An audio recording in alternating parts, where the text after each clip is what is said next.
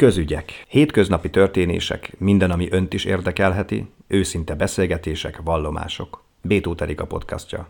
Vendégünk a stúdióban Hajnal József, tegeződni fogunk hallgatóinknak, mondom, mert régen ismerjük egymást. Tehát hogyan kell most bemutatni téged? Én most a BKL felelős szerkesztője vagyok.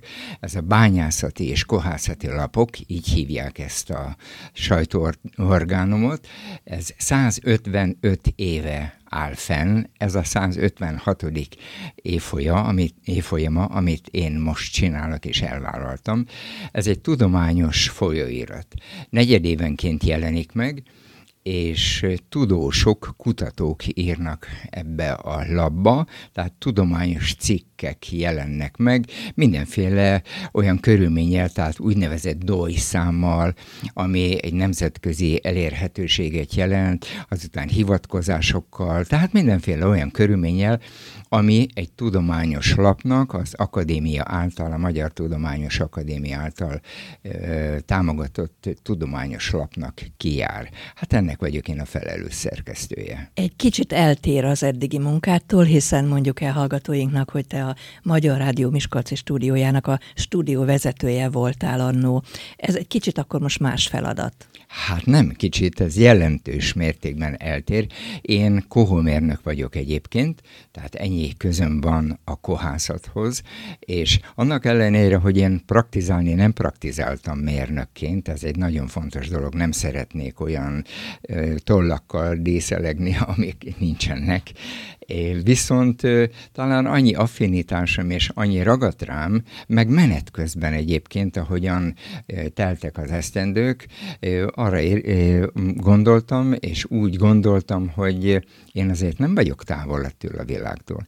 És óriási ajándéknak tartom, mellette megemlíteném, hogy van egy hírlevél is, amit hetenként szerkeztek. Ez ennek egy ilyen napi megjelenése tulajdonképpen ennek a körnek, vagy heti megjelenése, és tehát két lapról van szó, két online újságról van szó, és azért nagyon fontos ez nekem, mert azt érzem, hogy egy olyan világba csöppentem úgymond vissza, ami egyfajta ö, prosperáció ö, kíséretében tölti most ezt az időszakát, a 21. évszázadnak ezt az időszakát, még akkor is, hogyha a közvéleményben vagy a köztudatban az van, hogy ez a két szakma, mármint a bányászat és a kohászat, ez meghalt, illetve nincs Magyarországon. Ez és nem halt meg? Nem így van, nem, hogy nem halt meg. Az elmúlt héten volt például egy bejelentés, amit szerintem úgy elszállt a hírek között, méghozzá a bányászok ünnepségén, a bányásznapon jelentette be a MOL RT ügyvezető igazgatója, hogy lítium kitermeléssel foglalkoznak. Hogy, hogy Magyarországon lítium kitermeléssel? Hát Magyarország, hogy lenne kis hatalom, nem hogy nagy hatalom, kis hatalom sem lehet lítium ügyekben, ugye tudjuk, hogy ez az akkumulátoroknak egy nagyon fontos alkotó része.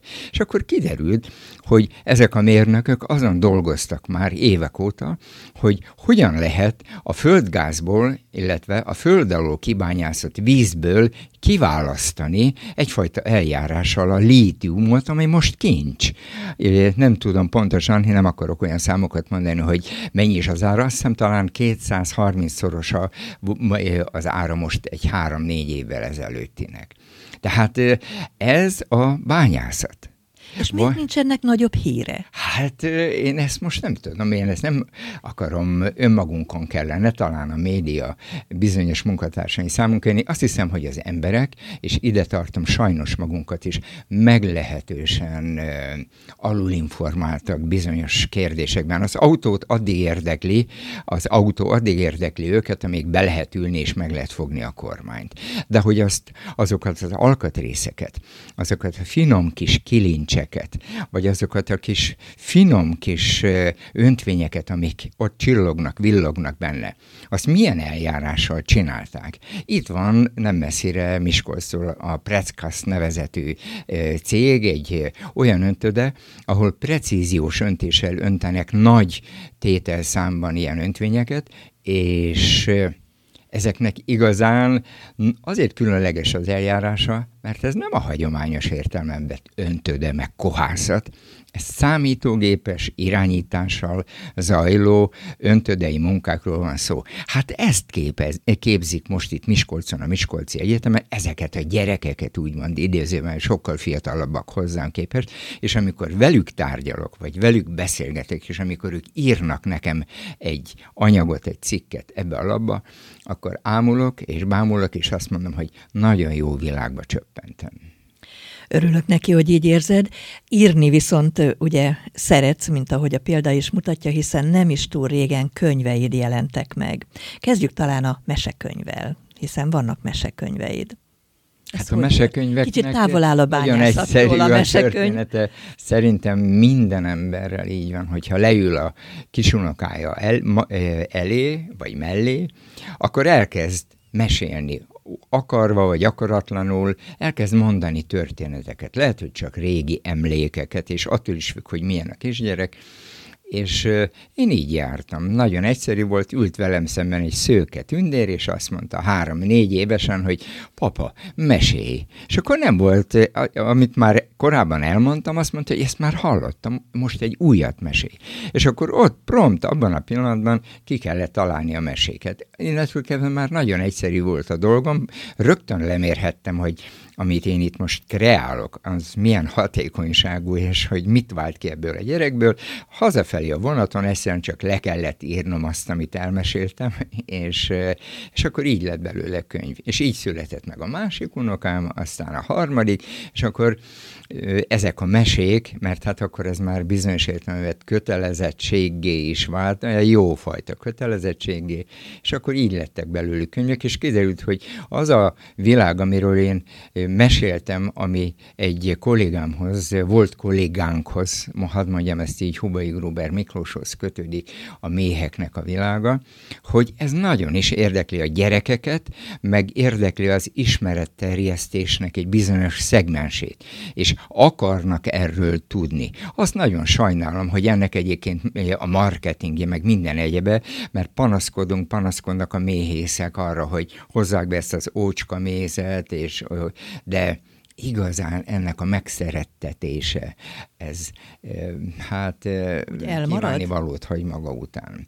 Hát szóval így alakultak ezek a mesekönyvek, és hát most is van, hála jó Isten, egy újabb jövevény, aki két esztendős, és éppen arról beszélgettünk tegnap, hogy a másik kettővel, hogy akkor neki is meg kell csinálni ezt a könyvet, meg is csináljuk, és akkor ők elmondták, hogy mit szeretnék, hogy azt szeretnék, hogy a Miskolci állatkertben, mert hát jártak itt, itt van egy kis kenguru, aki nem tud ugrálni, vagy azt gondolja, hogy sokkal jobb csigának lenni, mint ugrálni, és akkor van valaki, egy kislány, meg a barátja egy veréb, akik megtanítják ugrálni ezt a kengurut, és akkor onnantól kezdve már az ugrálás története zajlik. De azért nem csak mesekönyvei könyveid vannak, hanem tudom, hogy született könyved már, például Mágdobáló címmel. Nagyon találó ez a cím. Ez miről szól ez a könyv? Hát talán szerencsésebb, hogyha elmondom azt az egybekezdést, annak a tartalmát, ami ezt az egész könyvet fémjelzi, vagyis azt, hogy a kisgyerek nem a mai korból talán, hanem jóval-jóval régebről elmegy a nagymamához karácsonyi vendégségbe, és mákos beiglit sütnek, és a nagymama beviszi a kamrába, ahol ott vannak a különböző hozzávalók, a liszt, a vaj, az egyebek, és akkor nem a, má, nem a süteményhez válogatják, illetve veszik elő a mákot, hanem a nagymama belenyúl, és akkor kézen fogja a kisunokáját, kiviszi, tudjuk, hogy a paraszti házaknál három udvarban van egy virágos, van egy középső a kisállatoknak, illetve az állatoknak, és a lenti pedig ott van a növényeknek, és akkor leviszi a második és a harmadik udvar találkozásához, és elszórja ezt a mákot, eldobja, és akkor elmondja, hogy mint hogy karácsony idején vagyunk, és jön az új év, hogy ez azért kellett, mert a rossz szellemek, nagyon szeretik a mákot és azt, ami benne van, és most, hogy a szél elvitte mindenfelé ezt a e, csomó mák szemet, így most egész esztendőn át mm, azzal foglalkoznak, hogy megtalálják ezeket a mákszemeket, és nem lesz idejük arra, hogy megrontsák az embereket. Hát nagyjából a mágdobálónak ez a mottoja, ha szabad ezt a kifejezést használni. És akkor ez ihletett téged egy elég vastas, vaskos könyv megírására. Gondolom, hogy nem csak a mákról szól. Nem, hát természetesen, mint hogy én újságíró voltam, és vagyok is, tehát az, nagyon sok mindent nem írhattam meg többféle ok miatt. Egyrészt személyiségi okok miatt, személyiségi jogi okok miatt, másrészt pedig azért, mert lehet, hogy a nyomdafesték nem viselte volna el, harmadrészt pedig nem igazán illett a napi újságírás milliójébe az, amit én összeszedtem, ezek a történetek, ezek a olyan históriák, amelyek emberek közötti viszonyokról, változásokról, politikát is beleértve tehát közöttük zajlanak, és akkor ezeket a históriákat le kellett jegyezni, meg e, történetekké kellett alakítani, de ezek mind élő, valóságos gyökerekkel rendelkező ügyletek voltak. Dolgozol-e most valamilyen könyvön? Hogyne, persze, hát ez természetes, az embernek állandóan jár az agya, és um, kicsit úgy van, mint a, az a bizonyos ló, hogy persze húzza a hámot, és ez nagyon jó. Én szeretném hozzátenni, hogy ez egy nagyon jó munka, amiben én most benne vagyok, és nagyon örülök annak, hogy csinálhatom, ahogyan ezt el is mondtam azt szeretném mindezekben a munkákban, a mágdobáló is kicsit ilyen volt, és ez a mostani munka is ilyen, hogy, hogy azt érzékeltetni, hogy az élet az jó, és hogy az élet az fényes, és hogy sok-sok sötét helyzet meg eset van. Nem szeretném, hogyha azt mondanánk, hogy ez egy bornét ember, és hát mindenféle szamárságokat beszél. Persze, nekem is megvannak, mint mindenkinek a saját küzdködései, de mindezeken túl a nevetéssel, azután az egymás szeretésével, a, a helyzetek, a lehetséges helyzetek szeretésével. Hát azért ez nagyon jó dolog, hogy az ember élhet és átélhet bizonyos helyzeteket. És hát ennek mondjuk eklatáns példája, ennek a most készülő az a cím, hogy Száraz víz, a könyv egyébként azokat a azokra a szituációkra reflektál, amiket az élet vagy a történelem hoz elénk, és arra nagyon gyorsan, nagyon hirtelen kell reflektálnunk. Tehát mi van akkor például, hogyha van egy fiatalember, aki első éves egyetemista, vagy másodéves egyetemista, és behívják a tanulmányi osztályra, és ott ben vannak bizonyos ügynökök, akik azt mondják, hogy már pedig neked ezért meg ezért alá kellene írni egy 3 per 3-as együttműködési papírt. Mi van ilyenkor? Hogy mégy ki a szobából? Na de mondok ennek egy másik változatát, mert ez a sötétebb, hogy a könyvnek a két főhőse egy fiatal ember, ez a 70-es években zajlódik egyébként, megismerkedik egymással, méghozzá mind a ketten egyetemisták, kim vannak tanulmányúton az NDK-ban, ahol nudista strandok működtek. Ugye tudjuk, hogy a magyarok, ha nudista strandra akartak menni, akkor kimentek az NDK-ba és ott találkozik mesztelenül egymással ez a fiatalember és ez a lány, akikről szól a könyv. Ez a találkozásuk első pillanat, amikor tök mesztelenül ott állnak egymással szembe, és bemutatkoznak, hogy én XY vagyok, én meg ez vagyok, ez vagyok. És és akkor beszélgetnek, ahogyan ez kultúrált emberekhez illik, hogy ki mivel foglalkozik, és egyebek, tök mesztelenül. Majd este, hogy a dolog komolyra forduljon, fölöltözködnek, és akkor elmennek egy táncos helyiségbe. Szóval, hogy, hogy, és hát természetesen szerelmes lesz egymásba ez a két ember, és hát nagyon sok kínlódáson e, megy keresztül az életük, ugyanakkor meg hát vég lehet röhögni az egészet, már bocsánat egy kifejezésért, de hát ez is a szándékom.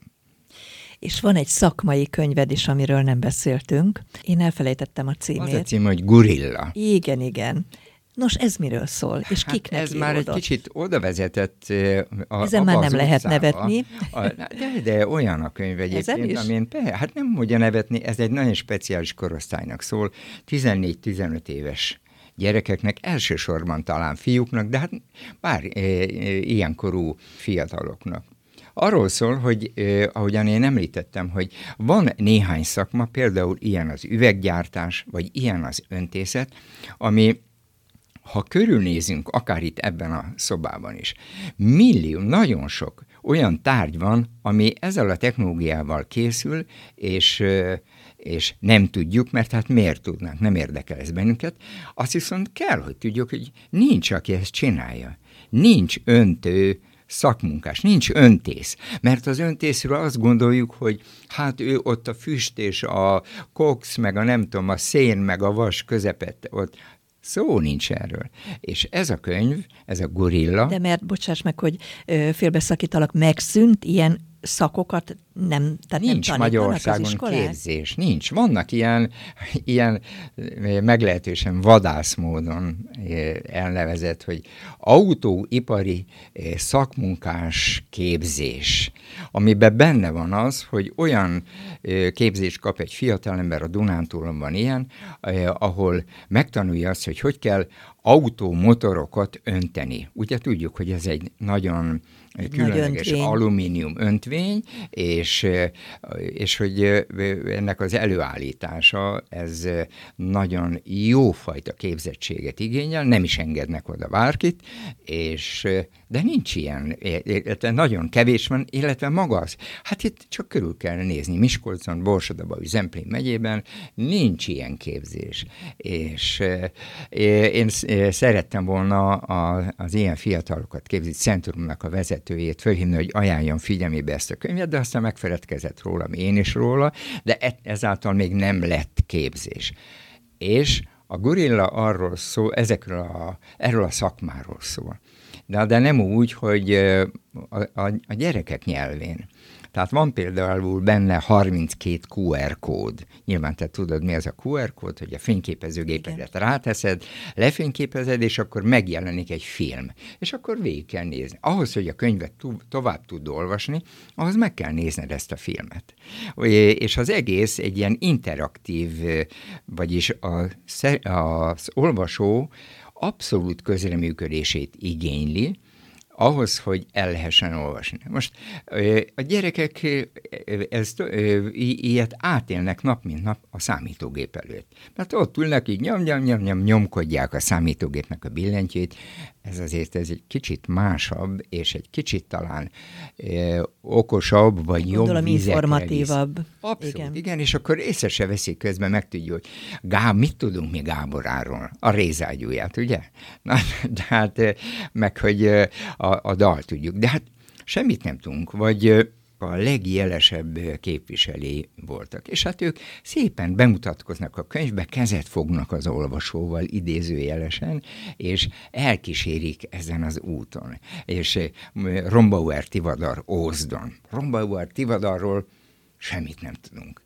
Hát, és ez nem, nem, nem baj ez, csak hogy tehát ez, ez nem a műveltség hiánya. Balandos inkább, életű igen. ember volt, aki megteremtette Ózdon a kohászatot, és eh, kiment Amerikába. Tehát, hogy olyan életpályákat tartalmaz egyébként ez a história, nem az én könyvem, hanem az ő életük, és vagy Ganz Ábrahámé. Hát Ganz Ábrahámról csak annyit tudunk, hogy Ganz Mávag, vagy nem is tudom. És, de hát valójában, hogy miket talált ő ki, hogy a porcelán hengereket, hogy helyette, amikkel a malmok őröltek, és hogy ezt a nagyon drága porcelán készítményt az ő találmányával hogy helyettesítették, és, és mitől lett olyan, hogy ide jártak Magyarországra csodálni ezeket a vasúti kerekeket, amiket csak úgy zárójelben mondom, hogy az első évben például Ganz Ábrahám ingyen nekiadott vagy ezer darabot különböző cégeknek, hogy vigyék el, próbálják, és rájöttek, hogy ez fantasztikus ez a kerék. Hát mit tud ez a kerék? Van egy olyan héja a keréknek az öntészet folyamán, amivel hát a kopásállósága megnövekedett. Most ezekkel a kis információkkal a gyerekek csak azt mondják, amikor olvasnak, hogy na hát, hát tényleg, ahogy itt nézem, a, kin állok a vasútállomáson, beáll mellettem egy szerelvény, és oda nézek a kerekére, és akkor tudom, hogy Gazábrahám, meg ott van egy héj a keréken, és így tovább.